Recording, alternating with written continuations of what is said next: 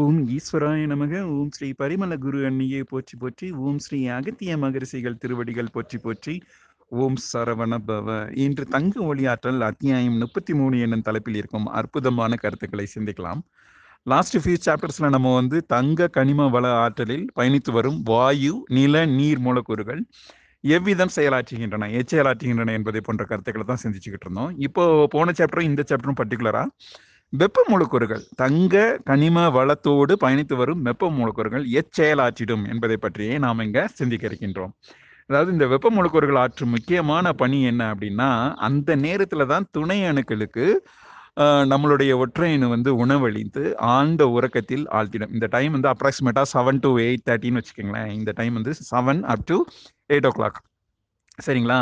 மேலும் வெப்ப மூலக்கூறுகள், அதாவது இப்போ இந்த ஒற்றையணு வந்து உள்ளும் புறமும் எங்கும், அண்டத்திலும் பேரண்டத்திலும் வெட்டவெளி எங்க வேணாலும் பயணிக்கும் ஆற்றல் கொண்ட ஒற்றையணு ஆத்மகர்களுக்கு உணவளிக்கணும்னா துணை அணுக்கள் போட்டிருக்க துணை அணுக்கள் வந்து ஒரு பாதையை வகுத்திருக்கும்.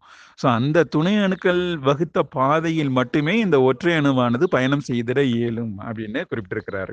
ஸோ இந்த துணை அணுக்கள் அமைத்திடும் அந்த பாதை என்பது இலகியே காணப்பட வேண்டும். ஸோ இலகியே காணப்பட்டால் மட்டுமே அந்த ஒற்றை அணு வந்து எளிதாக பயணித்து அந்த துணை அணுக்களுக்கு, அந்த துணை அணுக்களை ஊடுருவி துணை அணுக்கள் அமைத்த பாதை இலகி அதன் வழியே எளிதாக பயணித்து ஆத்ம கருக்கள் அனைத்துக்கும் உணவளித்திடும் அப்படின்னு முருகப்பெருமான் கொடுத்திருக்கார். ஸோ வெப்ப மூலக்கூறுகள் ஆற்றும் பணி என்பது 2: ஒன்று துணை அணுக்களை உறக்கத்தில் ஆழ்த்துவது, மற்றொன்று அந்த இலக்கி அந்த பாதையை, அந்த ஒற்றையணு பயணித்திடும் பாதையை இலக செய்வது வெப்பத்தின் துணை கொண்டு அப்படிங்கிறத நம்ம முதல்ல உள்வாங்கிக்கணும்.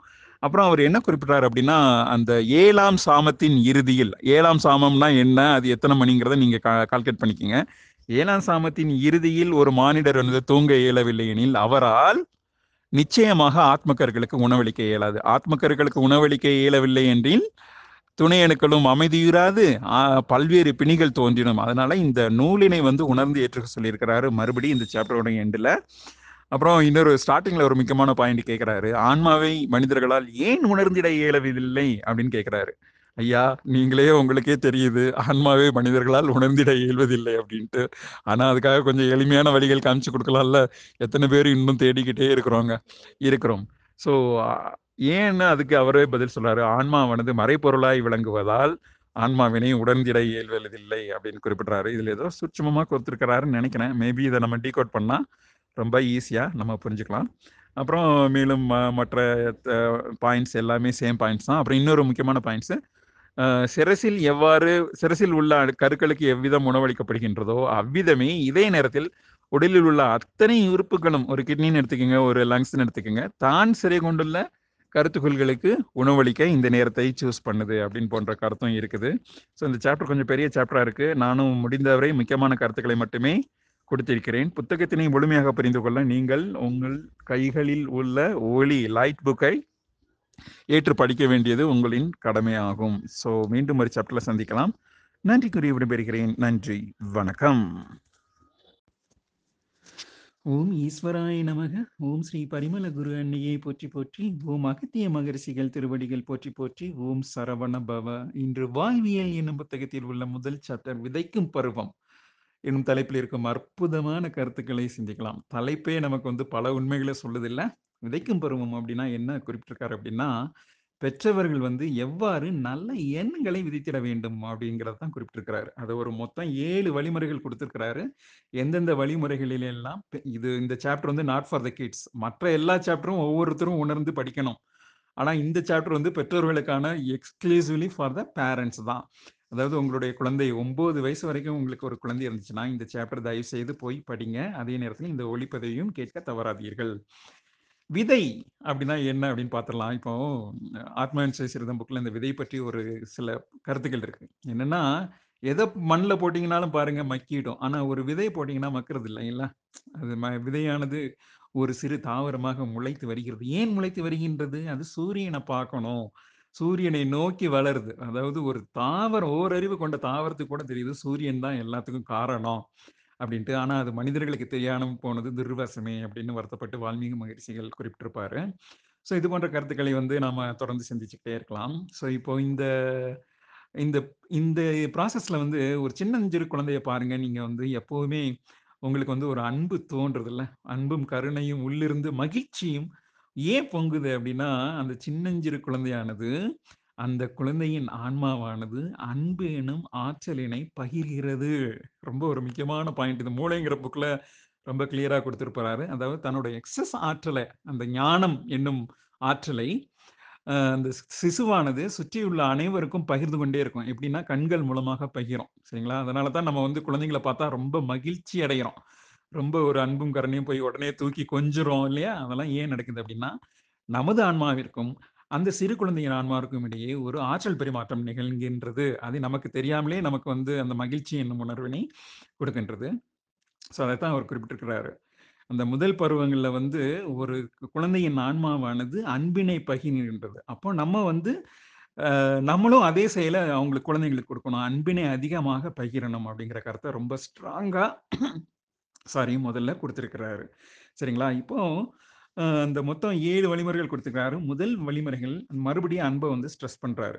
அதாவது எவ்வுயிரும் தன்னுயிர் போல் எண்ணி ஒத்து உரிமை உடையவராய் உபக்கின்றார் யாவர் அவர் உளம்தான் எம்பெருமான் நடனமிடும் திருவடி என நான் அறிந்தேன் அப்படின்னு வள்ளல் பெருமான் சொல்றாரு இல்லையா? அதே மாதிரி காண்கின்ற ஒவ்வொரு உயிர்களிடத்திலும் அன்பு செலுத்த சொல்றாங்க. யாருக்கு? பெற்றோர்கள் முதல்ல செஞ்சு காமிக்கணும். அதை செஞ்சு காமிச்சாதான் குழந்தை வந்து தன்னுடைய பதிவுகளா ஏற்கும் அப்படின்னு சொல்றாரு. பெற்றோர்கள் வாழ்ந்து காட்டிடல் வேண்டும் அப்படின்னு சொல்றாரு. இன்னொரு முக்கியமான பாயிண்ட் சொல்றாரு. இந்த 9 வயசு வரைக்கும் தான் ஒரு ஆன்மாவானது தன்னுடைய பிறவியின் நிர்ணயம் என்ன என்பதை ஏற்றிடும் அப்படிங்கிறதுனால ரொம்ப ஒரு நல்ல நல்ல நல்ல நல்ல சொற்களையும் செயல்களையும் எண்ணங்களையும் புகட்டிடல் வேண்டும் என்றே முதல் வழிமுறை அன்பு ஒன்றே அப்படின்னு குறிப்பிட்றாரு. ரெண்டாவது அறிவு கொண்டு. இப்போ சில குழந்தைங்கள்லாம் பாருங்க, சின்ன வயசுலேயே சில இசை கருவிகள் மீட்டு லிடியன் நாதஸ்வரம்னு ஒரு சின்ன குழந்தை இருக்கிறான், சின்ன பையன். ஆனால் பார்த்தீங்கன்னா ஒரே நேரத்தில் 2 பியானோவை வாசிக்கிற ஆற்றல்லாம் இருக்குது. ஒரு 7-8 வயசுலேயே அந்த ஆற்றல் எப்படி வருதுன்னா, அது முந்தைய பிறவிகளில் அவர்கள் ஆற்றிய அந்த பல்வேறு கர்மவினை பதிவுகளில் போய் ஆகாய மூலக்கூறுகளில் போய் பதிஞ்சிரும். அதே மறுபடி இந்த பிறவியிலையும் தொடரும். ஸோ நேச்சுரலாகவே ஒரு குழந்தைக்கு என்ன இன்ட்ரெஸ்ட் இருக்குன்னு பார்க்கணும். இப்போ என்னோட குழந்தைக்கு எடுத்துட்டிங்கன்னா அவன் நல்லா டான்ஸ் ஆடுவா நேச்சுரலாகவே. அப்போது அதுதான் அந்த ஆன்மாவின் நிர்ணயம். ஸோ டான்ஸ் ஆடுற குழந்தைக்கு போய் மியூசிக் சொல்லி கொடுக்கக்கூடாது. அந்த மாதிரி ஒரு குழந்தைக்கு வந்து என்ன நேச்சுரலாகவே இன்ட்ரெஸ்ட் இருக்குது அப்படிங்கிறத பார்த்து அதுக்கேற்றாப்புல அறிவை வந்து சொல்லிக் கொடுக்க வேண்டும். இப்போ குற்றாலீஸ்வரன் அப்படின்ட்டு 90s கிட்ஸுக்கு தெரியும் இந்த குற்றாலீஸ்வரனை பற்றி.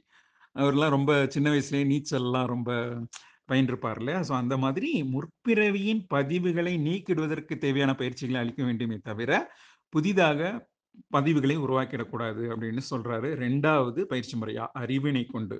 மூன்றாவது உடலறிவு. உடலறிவு என்னன்னா, நம்ம பெற்றோர்கள் என்ன பண்ணுவாங்கன்னா, பிள்ளைக்கு ரொம்ப ஸ்ட்ராங்காக இருக்கும் அப்படின்னு சொல்லிட்டு நான்வெஜ்ஜு முட்டை அதெல்லாம் கொடுப்பாங்க. அதெல்லாம் ரொம்ப தப்புன்னு குறிப்பிட்றாரு. 9 வயது வரை ஒரு குழந்தைக்கு நீங்கள் நான்வெஜ் கொடுக்கலன்னா அந்த ஆன்மாவானது மிகவும் மகிழ்வுறும் அப்படின்னு சொல்றாரு.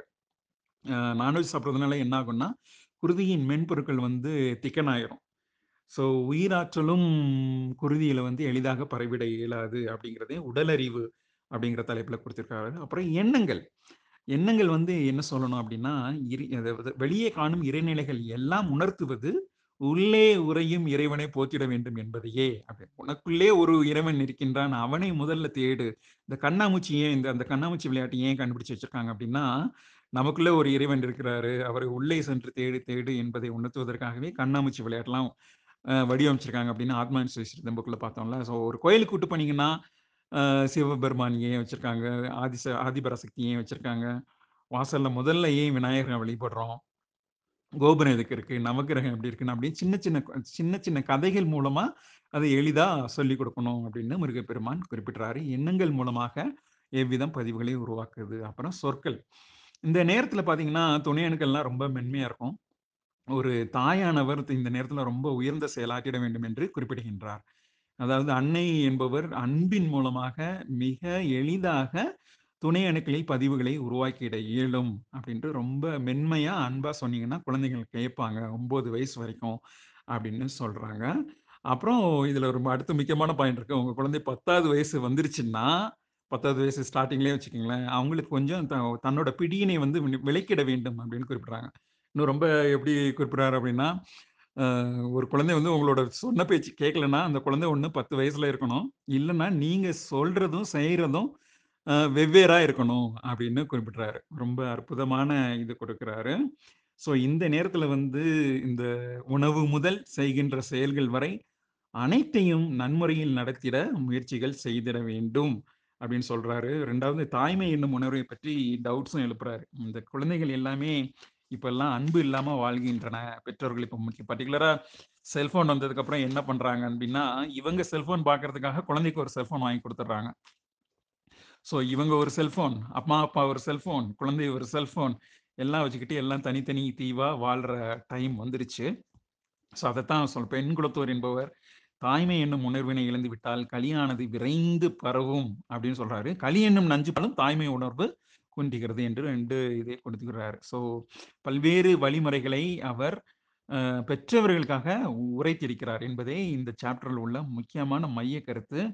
ஸோ ரொம்ப கருணை கொண்டு உரைப்பதனை ஏற்றிடுங்கள் அப்படின்னே சொல்றாரு. ரொம்ப இந்த ஒரு ஸ்ட்ராங் ஃபவுண்டேஷன் போட்டிங்கன்னா பின்னாடி வர்ற பருவங்கள் எல்லாம் ரொம்ப எளிதாக இந்த குழந்தை வந்து கடந்திடும் அப்படின்னு குறிப்பிட்றாரு. அன்பை வந்து அலையலையா பரவ சொல்லியிருப்பாங்கல்ல குருவனை வந்து குழந்தைகளுக்கான தீட்சையில வந்து என்ன கொடுத்துருப்பாங்க அப்படின்னா, அந்த வெண்மை நிறம் தலை முழுவதும் பரவுவதாக எண்ணி பிறகு மீண்டும் சுற்றியுள்ள அனைத்து குழந்தைகளுக்கும், உலகத்தில் இருக்க என்னோட வயசை சேர்ந்த அத்தனை குழந்தைகளுக்கும் பரப்பிட வேண்டும் அப்படின்னு குறிப்பிட்டிருக்காங்க. ஸோ இந்த செயல்களை எல்லாமே உணர்ந்து செய்யறதுனால இந்த குழந்தை வாழ்நாள் முழுவதும் மிக மிக உயரிய ஆன்மாவாக வாழும் அப்படின்னு முருகப் பெருமான் உணர்ந்தே சொல்லியிருக்கிறார். ஸோ இந்த சாப்டர் முதல் சாப்டர் வந்து பர்டிகுலர்லி ஃபார் தி பேரண்ட்ஸ், அதுவும் உங்களுக்கு ஒரு 9 வயசு வரைக்கும் உள்ள குழந்தைகள் இருந்துச்சுன்னா இந்த சாப்டர் முழுவதுமே உங்களுக்காக மட்டுமே எழுதப்பட்டுள்ளது அப்படிங்கிறத இந்த நேரத்தில் நான் குறிப்பிட விரும்புகிறேன். ஸோ மீண்டும் ஒரு சாப்டரில் சந்திக்கலாம். நன்றி கூறி விடைபெறுகிறேன். குற்றம் குறை இருப்பின் மன்னிக்கவும். நன்றி, வணக்கம்.